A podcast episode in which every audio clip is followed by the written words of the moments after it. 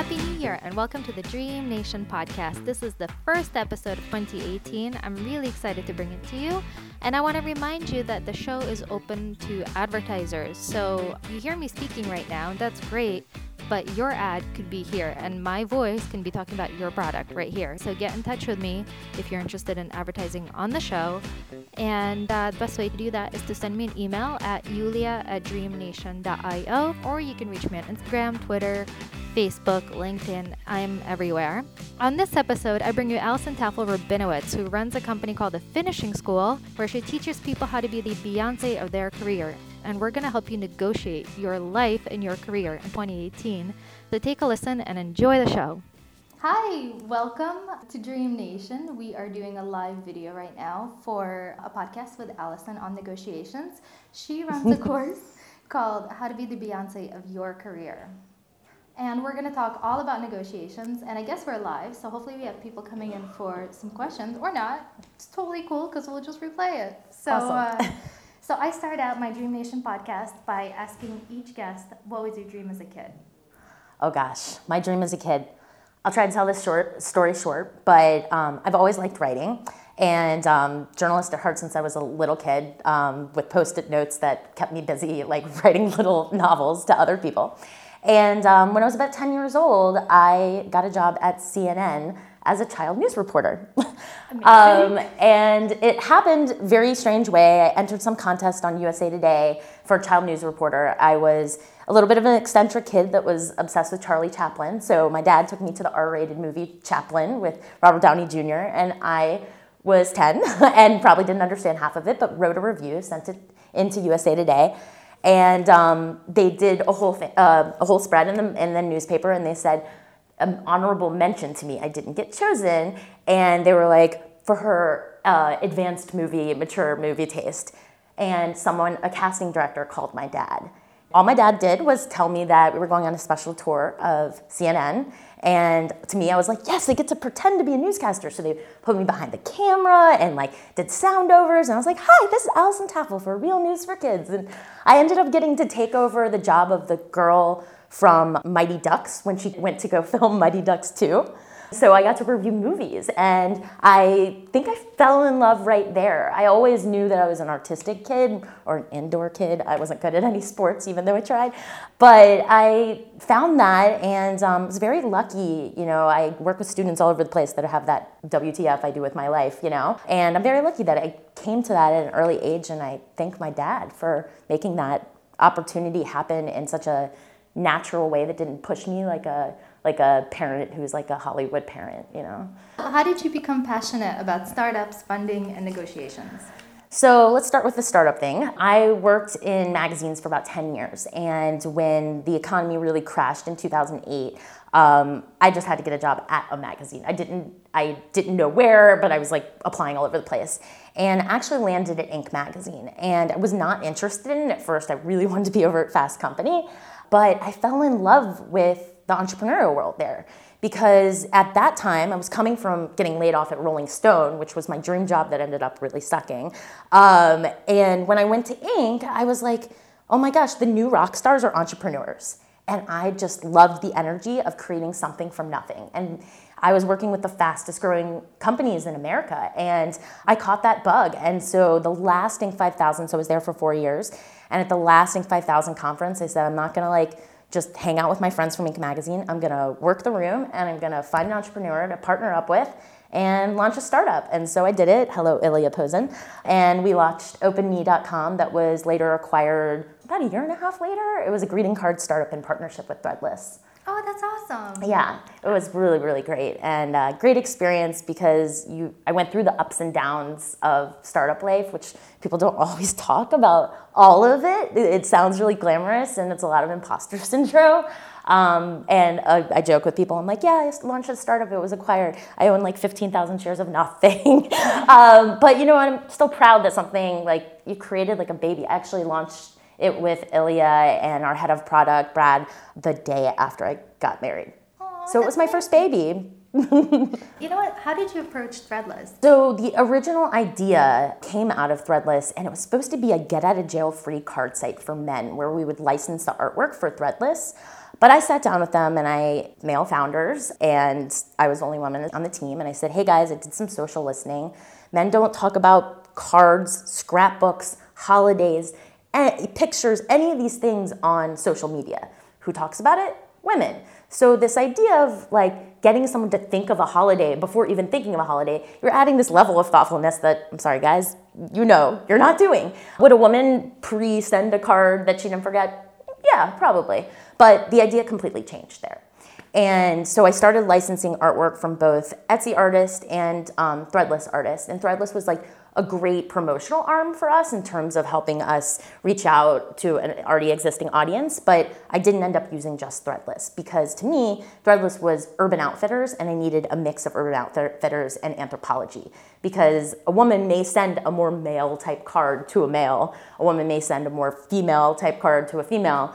Um, but the whole original idea was not going to work. And actually, all of that is not even why the company sold it's kind of interesting. I love cards because you know I still I like tactile things. Like we're becoming more and more digital, and it's just so nice to get something that is like physical. Well, actually, the idea was that you know like passing a card around the office. So um, the idea was how do you make did, how do you create thoughtfulness in the digital world? Because you aren't getting those, and you know how we save them in little boxes and we go through whether it's like our parents or our friends from college or old boyfriends, whatever it is, old girlfriends. Um, you know, we don't we didn't have that anymore. So with this company, we were able to make a card, let you sign it online with different handwriting, integrate Facebook pictures, let someone else sign it in California, let someone else sign it in Georgia, and we'll get to Philadelphia to your grandma as a printed card with multiple signatures from all over um, the country eh, or world for that matter. Oh, so, so cool. it was really, really cool. And um, we ended up doing a bunch of card, birthday cards for celebrities, so like Betty White or RuPaul. And I just write the social media person and I'd say, hey, I made an awesome birthday card. Will you post it? And social media people are always looking for things to post. And they'd put it up there, and thousands and thousands and thousands of people would write messages to these people, especially RuPaul, like how much she inspired them. And it was amazing to see, but that was the user acquisition play there. Right. So the thousands of people that signed up, those people became members of OpenMe, and before Facebook stopped letting outside apps gather birthday information for like gifting triggers. So say I know that your mom likes this and shops at Macy's and blah blah blah blah. Like Facebook stopped letting people gather that information after I'd already gotten to a million with the company. So that data is what sold my baby of that thoughtfulness idea still exists on the web, openme.com. You can still send e cards. The printed card is closed now. But um, it's really interesting when you go to create a product and it sells for data, but that happens a lot. But it's just nice to see that someone else found value in it even if it doesn't live on as what I originally imagined. Yeah, a lot of things morph, right? And you just got to let them go into their own universe, like a child, right? It grows up and you don't really know what. Oh my gosh, this is like a child that like I sometimes get a picture of if I want to look at the picture, but it's weird. so how did that bring you to negotiations and funding, which is what your workshops yeah, about? Yeah, so towards the end of the startup life, before we were acquired, it started to kind of dwindle with money. And I got, was it, it wasn't a G chat. I got like, or G chat, something. It was like firing me in some weird like way or whatever. And I called the head of product. I was like, good luck, man, like doing this by yourself. And then like he calls me back after I get out of the subway and is like, no, I just got fired over G chat. And I was like, okay. So at Inc., I'd been learning from these speakers, um, you know, all the, the tips and tricks of the Tim Ferrisses of the world, or, you know, and they would tell you like how to be productive and how to, um, you know, be a successful business person and anything from negotiation to business development. And I'm like, they're all written by white men. They are. They're I love Tim all Ferriss. written. Come on my show. stalking you. I've been emailing you. I've been tweeting you. You have very few women on the show have me on the show. I'll talk about funding. I'll talk about a lot of stuff. Up, like a lot of the women talk about relationships. Just come on my show. And his or, advice is great, and and that's what. It, so I sat there, and it's kind of ironic. Let's pink wash for a 2nd mm-hmm. um, I sat there with piles of books in my living room, mm-hmm. right when the startup ended, and I'd already been deep into that from working at Inc. and writing my own business advice for these entrepreneurs through branded content stuff. And I was like sitting in the living room. I was like, my first thought was, I'm going to read all of this because I went crazy during startup life, which could be a whole nother podcast. And I was like, there's advice out here, but is it for me? Will it help me?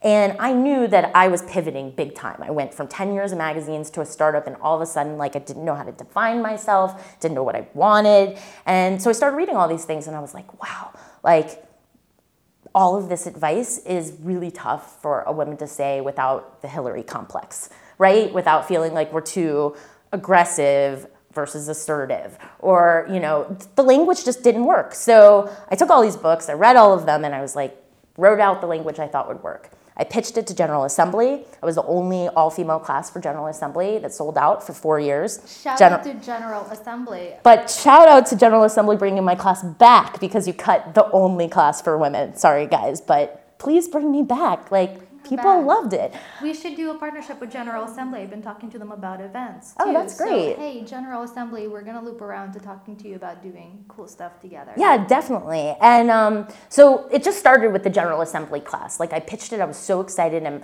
my mom was a teacher her whole life, and and what I learned from my mom was that if you can find something that you do in life that feeds life into you then you will love your job every day. And my mom battled ovarian cancer for 11 years and was in the classroom with her kids up until the minute she went into ICU. So, you know, we all find these jobs where we're like working for the company and something kind of changed in me during startup life that you could be a part of owning something. And even it can be stressful. Having your own thing is definitely stressful, you know? But I think there's something that is life fulfilling when you can find something that you would work and do until the minute you died. Like I know that's like dark and but that is what my mom taught me and I think it was a really important thing to teach me that she probably didn't realize that she did. You have to get up in the morning and you have to be really excited about what you do. You have to jump out of bed and you got to love it. And if you're not in love with what you're doing, take a moment to not do anything like center, sit there for a while and go, what do I want to do? And what do I want 2018 to be? Because this is not working. Change your life, change your dream, and you can do that. People are very scared like they stay and they stay in jobs and the minute that you feel uncomfortable you waited too long. Yeah and it's same with relationships too which brings me oh, to the topic of thing. gender pay right and negotiations. You say that if women don't negotiate at the start of their career they can lose up to $600000 by the time that they're 60 years old. And money has a lot of power for women not, and men as well but you know that gives them a chance to leave a bad relationship a bad job Exactly. Money is freedom. In your course, How to Be a Beyonce of Your Career, let's talk about the things that one will learn in your class. Yes, definitely. Well, the first thing that I talk about, and we kind of just touched on it, but it's the confidence gap. Like, we have a problem with confidence for women, and it goes back all the way to like how we were taught when we were younger. Um, we were rewarded if we said, you know, if if we were good and we learn these what, what I'd call manners, which is why um, I have an organization called the Finishing School.co. If you look up the Finishing School, I always have to tell people this. It's a kind of fun fact. Um, if you just put the Finishing School in there, you will find lots of porn. Porn's great, no hate on porn, but you gotta you gotta put the Finishing School.co. Otherwise, you're gonna get porn. So help with career, Finishing School.co. Getting off porn, finishing school. There we go. But um, going back to the question you were asking, what do we teach? So we, yes. So the idea of the finishing school and the idea behind what I teach is that we learn these manners and that we need to unlearn those, and that those things aren't working for us anymore. And so I go through like why are we here? What happened? And what do we need to do to create an environment and a message for ourselves that shows our value. Because if you don't know your value you can't ask for the extra money because when you're asking for the extra money you always have to give them your value of why. So it's like this cyclical thing um, even down to the fact that i have women who look at jobs and they'll be like i know how to do this this this. Oh i don't know how to do photoshop. And i'm like all right i'm just gonna be honest with you guys. So the man applies to that job. He sees all those things. He doesn't disqualify himself at all. He just applies. He'll let them disqualify him. But if a woman looks at it, she just disqualifies herself. But the trick is, and you guys know this, most people will, or most men, and, men, and very smart women as well, um, will get that job and then find either a junior person or a consultant to do that one thing that they don't know how to do because they're awesome at all the other things. So I always encourage women to look at it like that and to really get a hold of what their value is um, and then I go into script because there's no way that that what I teach them to say, you say this, they say this, they say this, you say this. I have a whole script for people, but until you've gotten the confidence and know your personal story and know what you want and have a narrative for all of that, you really can't get to the point of negotiation. You have to hop over that first leap of dealing with that and just being okay with, you know what, I'm awesome and I'm a top performer, and people are going to hire me because of the work that I do. And it's the same for startups too when they're approaching funding, right? You have to create your own story. So, what advice do you give startups and also individuals as well in regards to finding their story? I know my story. I am my story. Yes, I have it. It needs to be fine tuned a little bit, but I know who I am since I like popped out of the womb. Yeah, and not everybody has that yeah. happen to them. I mean uh, like I said, I'm lucky that that CNN thing happened and it gave me a lot of like, okay, I want to go into media and went to, you know, worked in newspapers, worked in magazines, worked in radio, all that kind of stuff.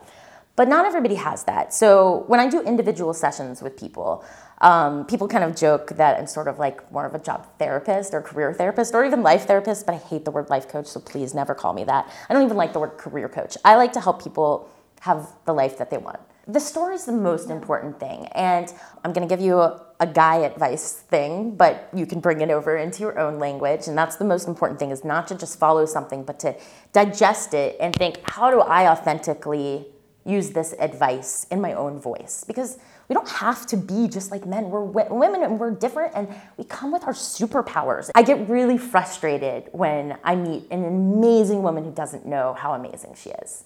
And I know we all go through that but the story is so important. So uh, one of the things that I always watch is Simon Sinek's TED Talk uh, about getting to the why.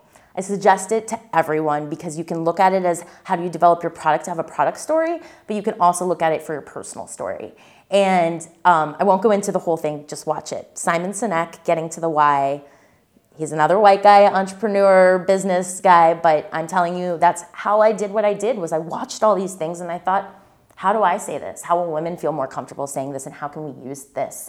Otherwise, it's just a floating stream of fast company articles that make you feel bad about how productive you should be by 5 a.m. You know, that's another topic I want to do a podcast on, which is burnout. Um, people think they have to work themselves to death, and that's that's not it. It's not healthy for your relationship, for yourself. Killing yourself is just dumb. Like no amount of money is worth it. Gosh, so. I could give you a whole nother podcast about mental health in the startup world. We should do that. yeah, it's definitely easily. Um, it's definitely some crazy stories. I have a Medium article uh, that I wrote out there. If, if you look me up, mm-hmm. uh, that was just the beginning of an idea, and I've I have a mm-hmm. lot of thoughts on that because I became medicated from Startup Life. Oh. happy to to say that because I feel like other people need to know that that's okay. Yeah. Whatever you need to do to get through it, because it has such a beautiful side, but. Mm-hmm. You have to take care of yourself. You and you have to have a network of other people you can talk to who get it, other entrepreneurs. And like, I will never forget, I called um, someone from a networking organization for entrepreneurship who I'd worked very closely with at Inc um, a man, and I had helped him with a lot to grow his business. And I said, you know, I'm really having a tough time. Can you connect me with another female entrepreneur that I can talk to? And he said, I'm sorry, my network is my net worth. Mm. Yeah. Got it. And, you know, so I had to find them on my own. And it's tough because so a lot of female, even me, like I'm feeling a little imposter syndrome giving advice to other people because I'm like, oh, I went crazy and I don't want to scare other oh, people. Oh, you went crazy. I, I went crazy after my startup and I did it because I went through a divorce, a startup, and then a breakup. Oh, living God. on like two coasts. So oh, that's God. like so I did a lot of meditation and yoga. That was the only thing. I joined Equinox and like I love Equinox and that was like what kept me sane. I mean, I'm sure it was a little loopy no, here and there, but like, I will tell you it needs to be way more than medication to get you through startup life. Like you yeah. have to have boundaries and that's the boundaries. thing that I learned because my whole team was in West Coast and I was the only New Yorker and I was mm-hmm. also doing biz dev, so I was hitting the pavement all the time. So it was like this lonely life plus being around a lot of people all the time to like pitch the idea like it was I was pitching OpenMe before it even existed like it was the best card site that had ever existed and it, I didn't know what it was going to look like so it was mm. it was a little scary but but still really happy with the experience Yeah, I really would love to talk about the advice that you give for people who want to negotiate a new salary. And a lot of people don't know that you can also negotiate a severance package as well. Oh, let's tell them about that because there's a company right now that starts with a B and sounds like a what a sound a bee makes. It was in the newspaper, so everyone knows, but they're about to have some layoffs, if not had them this week, big time. And I've been sending around little messages to people being like, please put me in touch with your BF friends um, because I would like to help them because people don't realize that they can negotiate severance. And they just, you know, what happens is they, you know, it's Bagel Wednesday, you get the bagel, and then all of a sudden the HR person like tips you, taps in, you're like, you know what's happening. You wave bye to like the person sitting next to you because you know what's happening. And you walk in and they hand you that piece of paper and they're like, I think you'll be happy with this. And you open it up and it's like two weeks and you're like, uh, you know. So I'll give you my little story of how I had a really successful one and um, how I've helped other people. Mm-hmm. So I had a job um, where I was recruited pretty hardcore uh, and negotiated a really crazy salary and title and all that stuff. And the business decided to turn into a different business and they were going to close shop of that. And I hadn't been there long enough to even get unemployment. And I was like, oh my gosh, I had other job opportunities, like I said no to, all that stuff. And I walked in to the room knowing what was going on, and my boss kind of had a tear going down her face. And I looked at her and I said, This isn't, she was like, It's nothing you did, blah, blah, blah, blah, blah. And I said, You know, it's not. And you like me, and I like you, and we established that when you interviewed me. I was like, what's not cool is that you weren't able to project your finances within four months to hire me as aggressively as you did. And I was like, I've done a good job. I was like, I, and I don't understand what's going on with your company, but please, I was like, but I rolled up the thing, I put it in my bag. This is really funny. When I stood up, it looked like I threw a chair, so I like to say I threw a chair, but I didn't really. It just fell over, but it might have looked like it. And I walked over to the door and I said, Get back to me and give me 10 weeks severance, and walked out the door. And I had been teaching negotiation for a while, so I guess I had the chutzpah to do it a little more. They came back with seven weeks severance plus three of my bonuses that I would have gotten, and I would have just gotten two weeks. People who had been there forever got two weeks. I asked, just ask. Asking. Ask for more. Never just take it. Never say thank you. Like, especially, like, I, that's my biggest rule. I make people at the top of their notes write, shut the fuck up at the top, um, or STF. Uh, you or whatever. Uh, I, I, didn't know if I can cuss. Is this HBO? It's on HBO. uh, but um, but I always tell them don't say thank you. That's one of my number one rules in negotiation in general. It stops the conversation. It's sound and it's what we as women want to say. We're we're so grateful for the opportunity that they would give us this job. F that, like we're top performers and we should get that job, right? So just ask. That's the first of all. Don't say thank you to them firing you and giving you a uh, giving you a piece of paper. Like always say like I need some time to think about this, but ask right at right there where they say and back it up with your business uh, like why you added to the company. And with that being said, I always tell people I I'm of the world of paper because I went and love still love books and magazines and worked in that.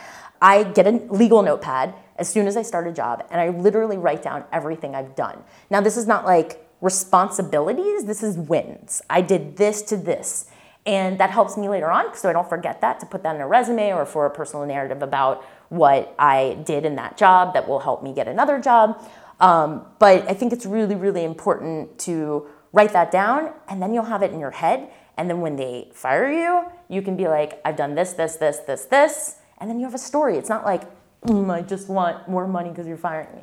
It's like, you should pay me more money because X, X, X, mm-hmm. X, X. If you sound confident, like a lot of people start crying when they get fired. Mm-hmm. Oh, and also you can also negotiate your firing too. Because 10 years ago, I wanted to go freelance, but I was scared and I didn't have enough money saved up to go freelance because they weren't paying me enough to go freelance. So I couldn't really save up any money. And I knew that layoffs were coming because every two years this company purged because it's an ad agency. And they're a great ad agency and we had fun.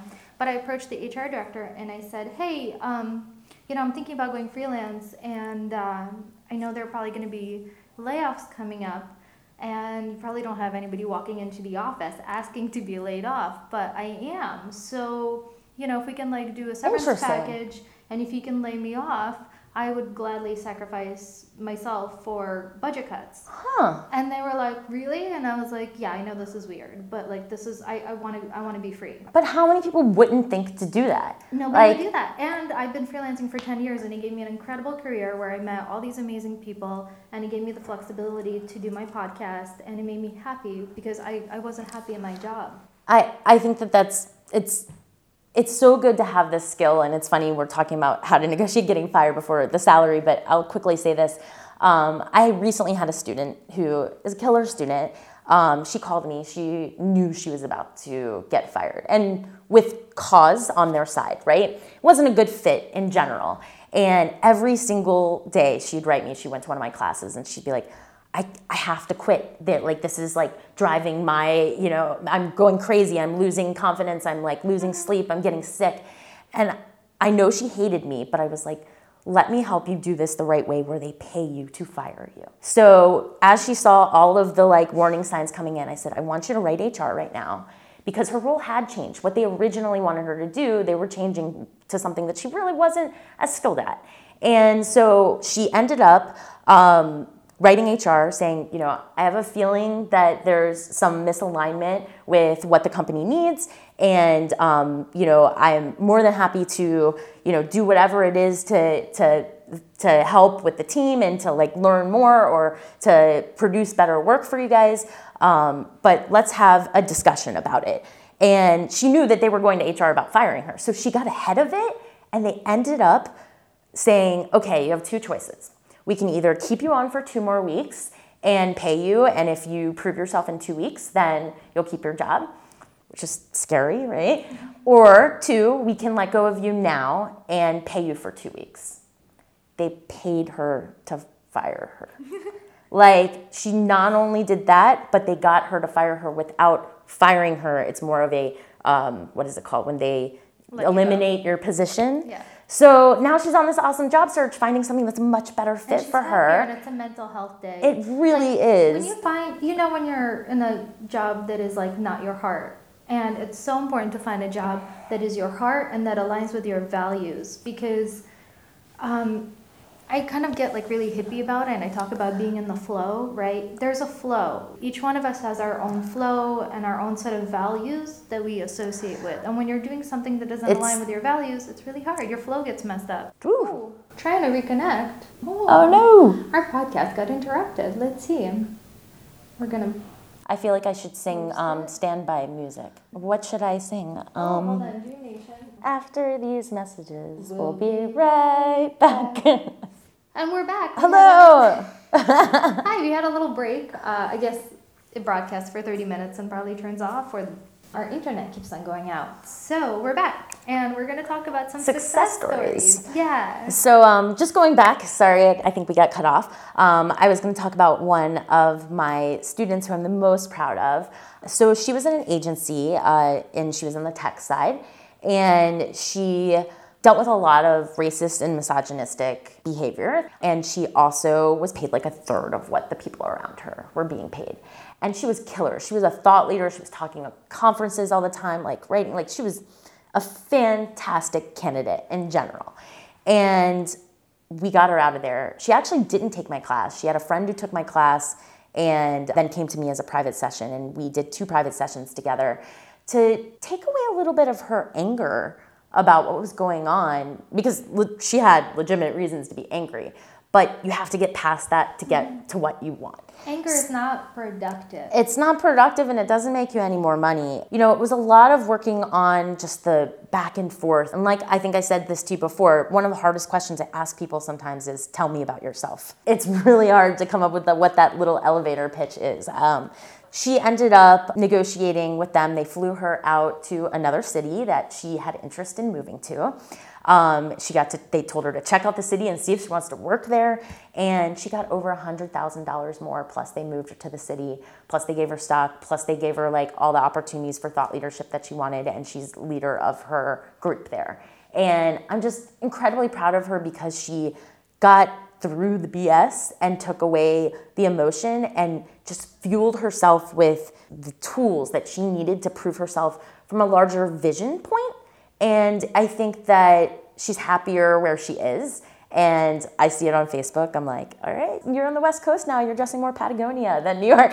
She's an awesome girl. But I'd say that was one of the big wins. But one win that I really love to tell was a girl who took my class and kind of cornered me right after class. She's like, I have a negotiation happening tomorrow. I was like, oh God, because I usually do have sort of a, a waiting line after class and I usually tell them I have to do a private session with you. But this girl just like had that look in her eye and she had walked me all the way to the train to Union Square. So I was like, all right, what's going on? She's like, tomorrow they're going to give me a promotion. They're going to sit me down in person and it's not going to be enough. And I was like, okay. I was like, let's think about what we learned in class today.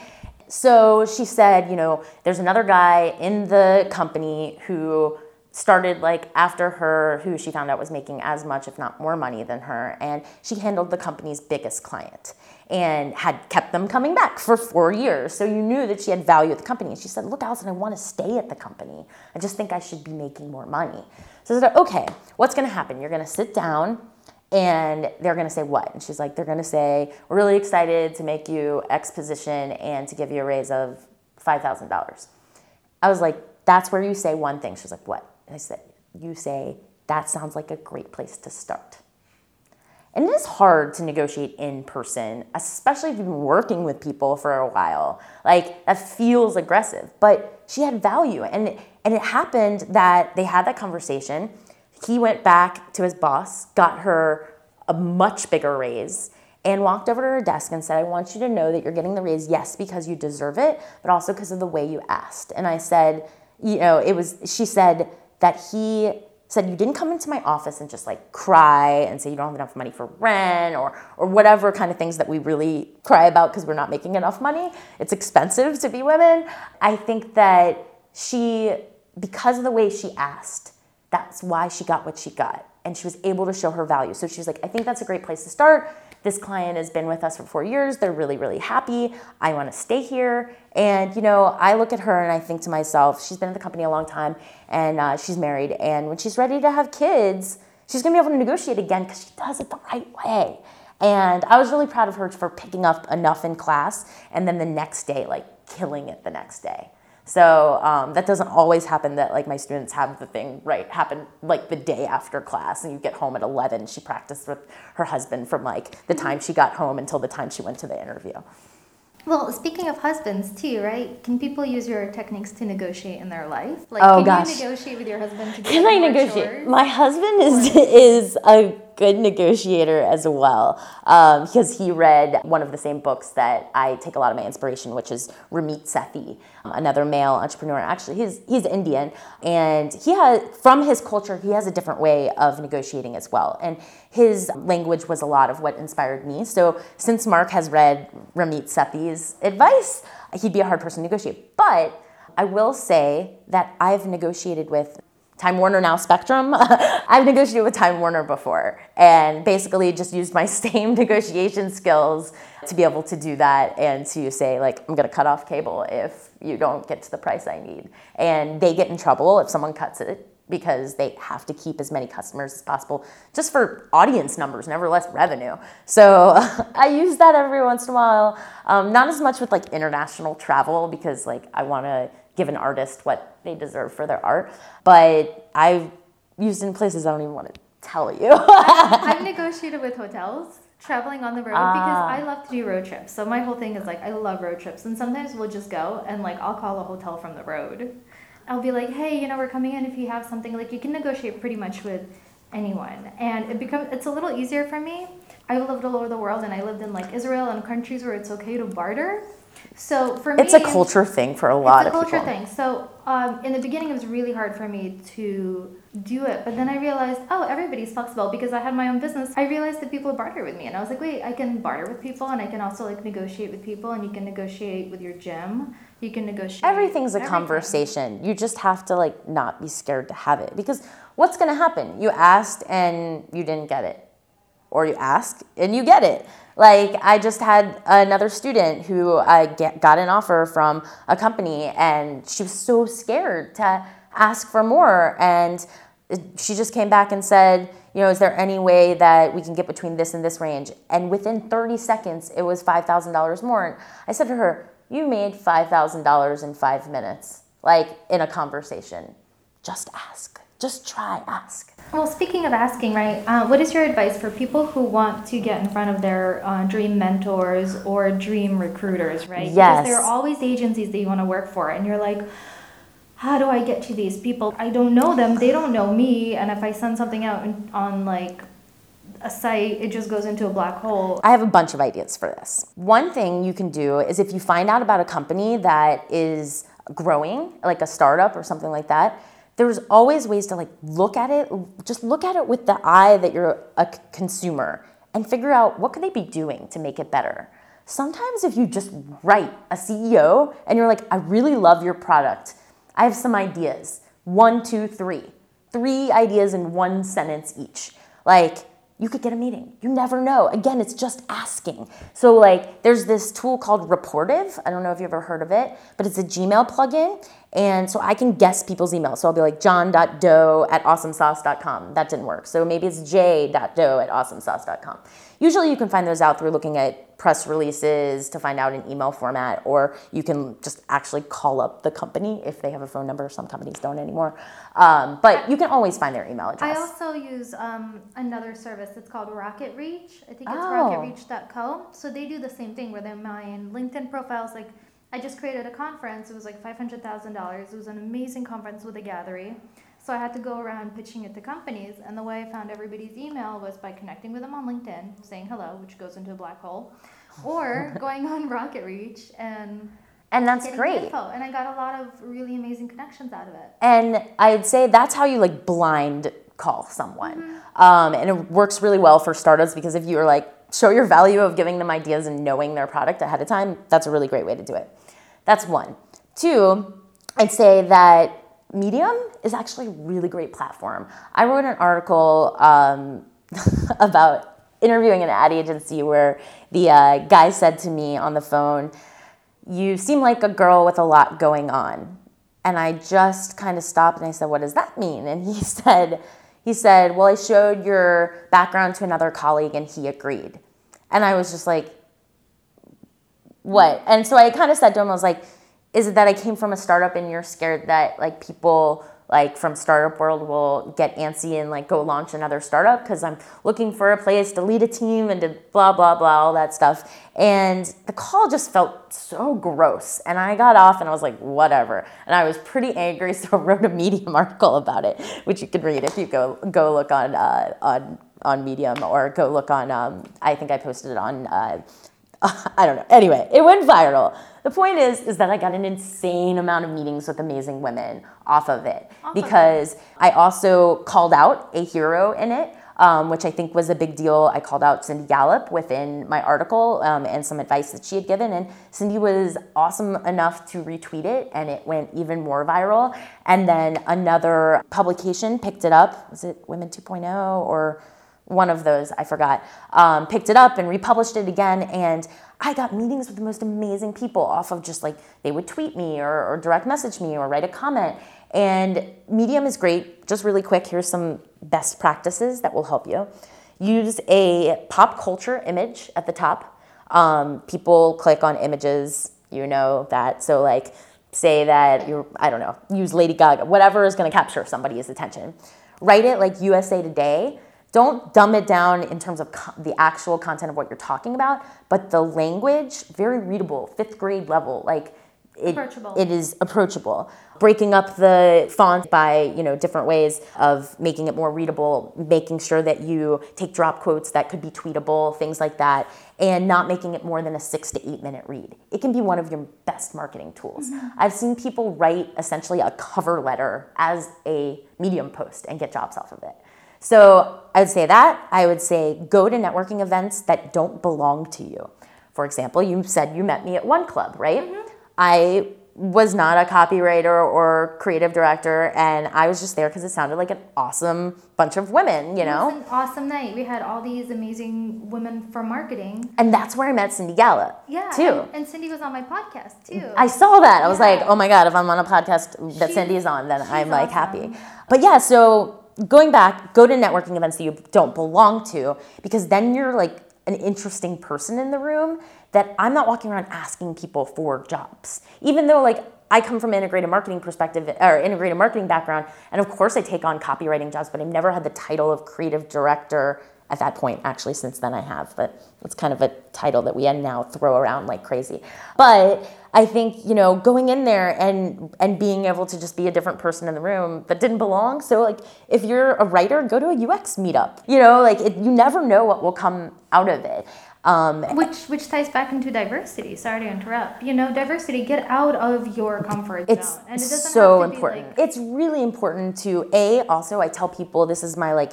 tricks for networking find an event that only has speakers or a panel no bar things no. Oh, I hate because bars. bar things like besides hearing especially my female entrepreneur students who like get hit on and like don't know whether like funding is going to come from it and like It never like does. the com- no, it never does um, and like so i tell people i say go to a networking event make sure it's with speakers or panel people that you want to talk to that you've researched that you want to talk to. And put your like bring a cardigan i don't care if it's hot outside or cold outside. Put it one you maybe don't care about in case it's stolen i don't know probably won't be stolen. Put it on a seat walk around do not go to where the bar is. Bar is transactional. Um, food is actually social so you can go to where the food is to talk to people but if they're getting a drink you're going to lose them because they just want to get a drink.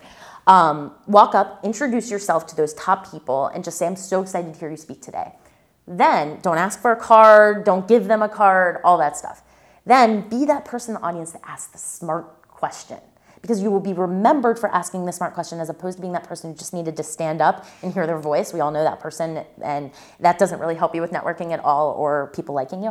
Um, so ask a smart question, and then afterwards, you're gonna have that person who's sitting next to you who like wants to network immediately as it ends. I always, and I know this is gonna sound kind of bitchy in the beginning, but it's with reason. I say to the person, so good to meet you. I have to catch my friend before she leaves. I'll be right back. And I usually do go back to that person if they're still there. But I beeline my way to the panel and shake every single one of them their hands and they remember the question I asked. And I do not ask them for a business card. I do not give them a business card. I reach out to them afterwards through one of those ways that we talked about. So I ended up getting to like sit in Cindy Gallop's apartment with her for three hours talking about everything from advertising to S&M. I mean, like, and I feel so lucky for that moment. And, you know, Cindy has a million fangirls, but it was, I reached out to her and I, you know, I wasn't asking her for a job. And I think that that made a genuine conversation that could lead to other things. And she's been a very helpful, um, inspiring mentor since that. And, you know, and when I say mentor, I also say to people, like, have a board of directors, which was something that they talked about there, how important it is to know people who do different things than you. Because essentially, like, say you want a job at Glossier and it's a job in content, right? it would help to know the UX person at Glossier, right? So like just because they don't know, they don't have the same job as you, they actually can help you even more. What are some tips you can give to people who are starting their new job? Uh, when they're starting the job or they're Yeah. negotiating for the job. They're negotiating for the job. Okay, okay. Yes. So I usually tell people first, you know, I tell people to, it depends if it's coming through networking or it's coming through like applying. I have a special way that I teach people during private sessions of how to get the attention of a company. We have to remember now, HR people are probably between 24 and 28. Let's be honest here, not the high level people, but your average first contact that you talk to, right? So they're just like us. They're time starved and attention poor, right? Mm-hmm. So we have to speak to them in a new way than the old cover letters used to. So now it's, hi, I'm Allison. I'm thrilled to apply for Glossier.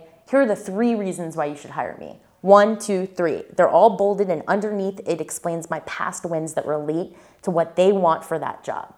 So it's a certain format that I give everybody, and I also make them tailor their resumes and their stories based upon that job because Also, saving job descriptions from other companies is super important because some companies are better at writing it than others. So you can use that language that some company who was better at it and spit that right back out to Glossier. And it's it's really important. And also don't just save links take the whole copy and start putting it into a Google Doc because it will help you build everything. It's language. So speaking exactly what you want to those want to offer to those people. The more upfront, don't talk about money. If they say to you, "What are you looking for?" You always will say, "You know, I really don't think it's important to talk about that at this moment. Right now I want to make sure it's a good fit for you and a good fit for me, and I'm sure that we'll find something that makes everybody happy." And they might push again you know and you can say you know really my interest is the most is meeting the team hearing about the goals. I don't think that's the first priority. And and if you have the time to prove your value in the beginning and you don't have to say the money then they will have invested this much time and money bringing you in over and over again. And at that point it's negotiable. Like they already love you. And so if you can get away with not saying that number if they push you, which there's a new rule in New York City, they cannot ask you what you were making in your last job. I don't know what other states have that, but my classes, I've always told people to get around that. But if they push you, you can say, according to my research, which you should research from Glassdoor, you should research, there's infographics out there, just Googling to find out salary bands for things. Um, and you should definitely look at all of those things and then say, according to my research, for a position like this, with someone with my skills and experience, wins, and what I've done in the past, I believe the range should be between X and X, and I should be on the higher end of the range because X, X, and X. And you've just explained your value and you're not being aggressive, you know? You're just like, you know, I should be between that. And you say it very calmly. A lot of it is about tone, you mm-hmm. know? And when you when you say that, it usually just leads to an interview like you gave a fair range.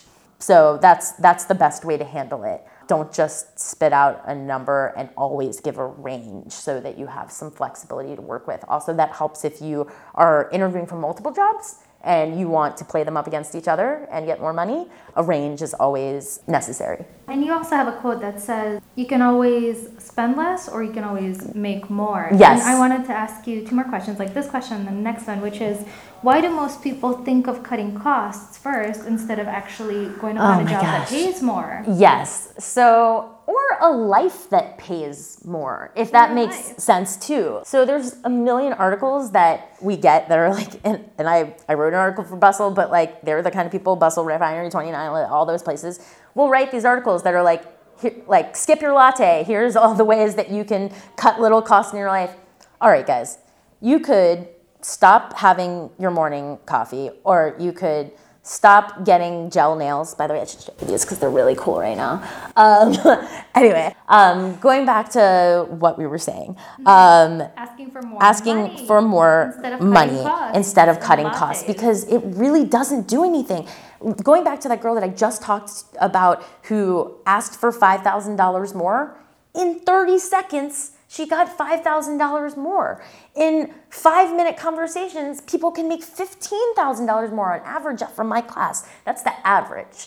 So, because they already undervalued themselves to begin with. If you don't negotiate on your first job, we talked about that $600,000. If you negotiate $5,000 more on your first job, it means tens of thousands of dollars in your lifetime. It's so important to be able to understand your value and what life makes you happy because one of the other things I have a lot of students come in who are consultants at places like Bain or Accenture or went to law school and don't want to be a lawyer. And I have to like say like here, we had to make a happy life for you, right? So if you this has no purpose and you really want to go to a startup, let me tell you what you might trade out and how to deal with equity versus money versus your time and your life. Like when you start out at $80,000 when you're 22 at a one of these big consulting firms that recruited you when you were a junior in college, you can get really lost from knowing what you want to do with your actual life. So, like I said, I try to help people live the life that works for them and will make them happier.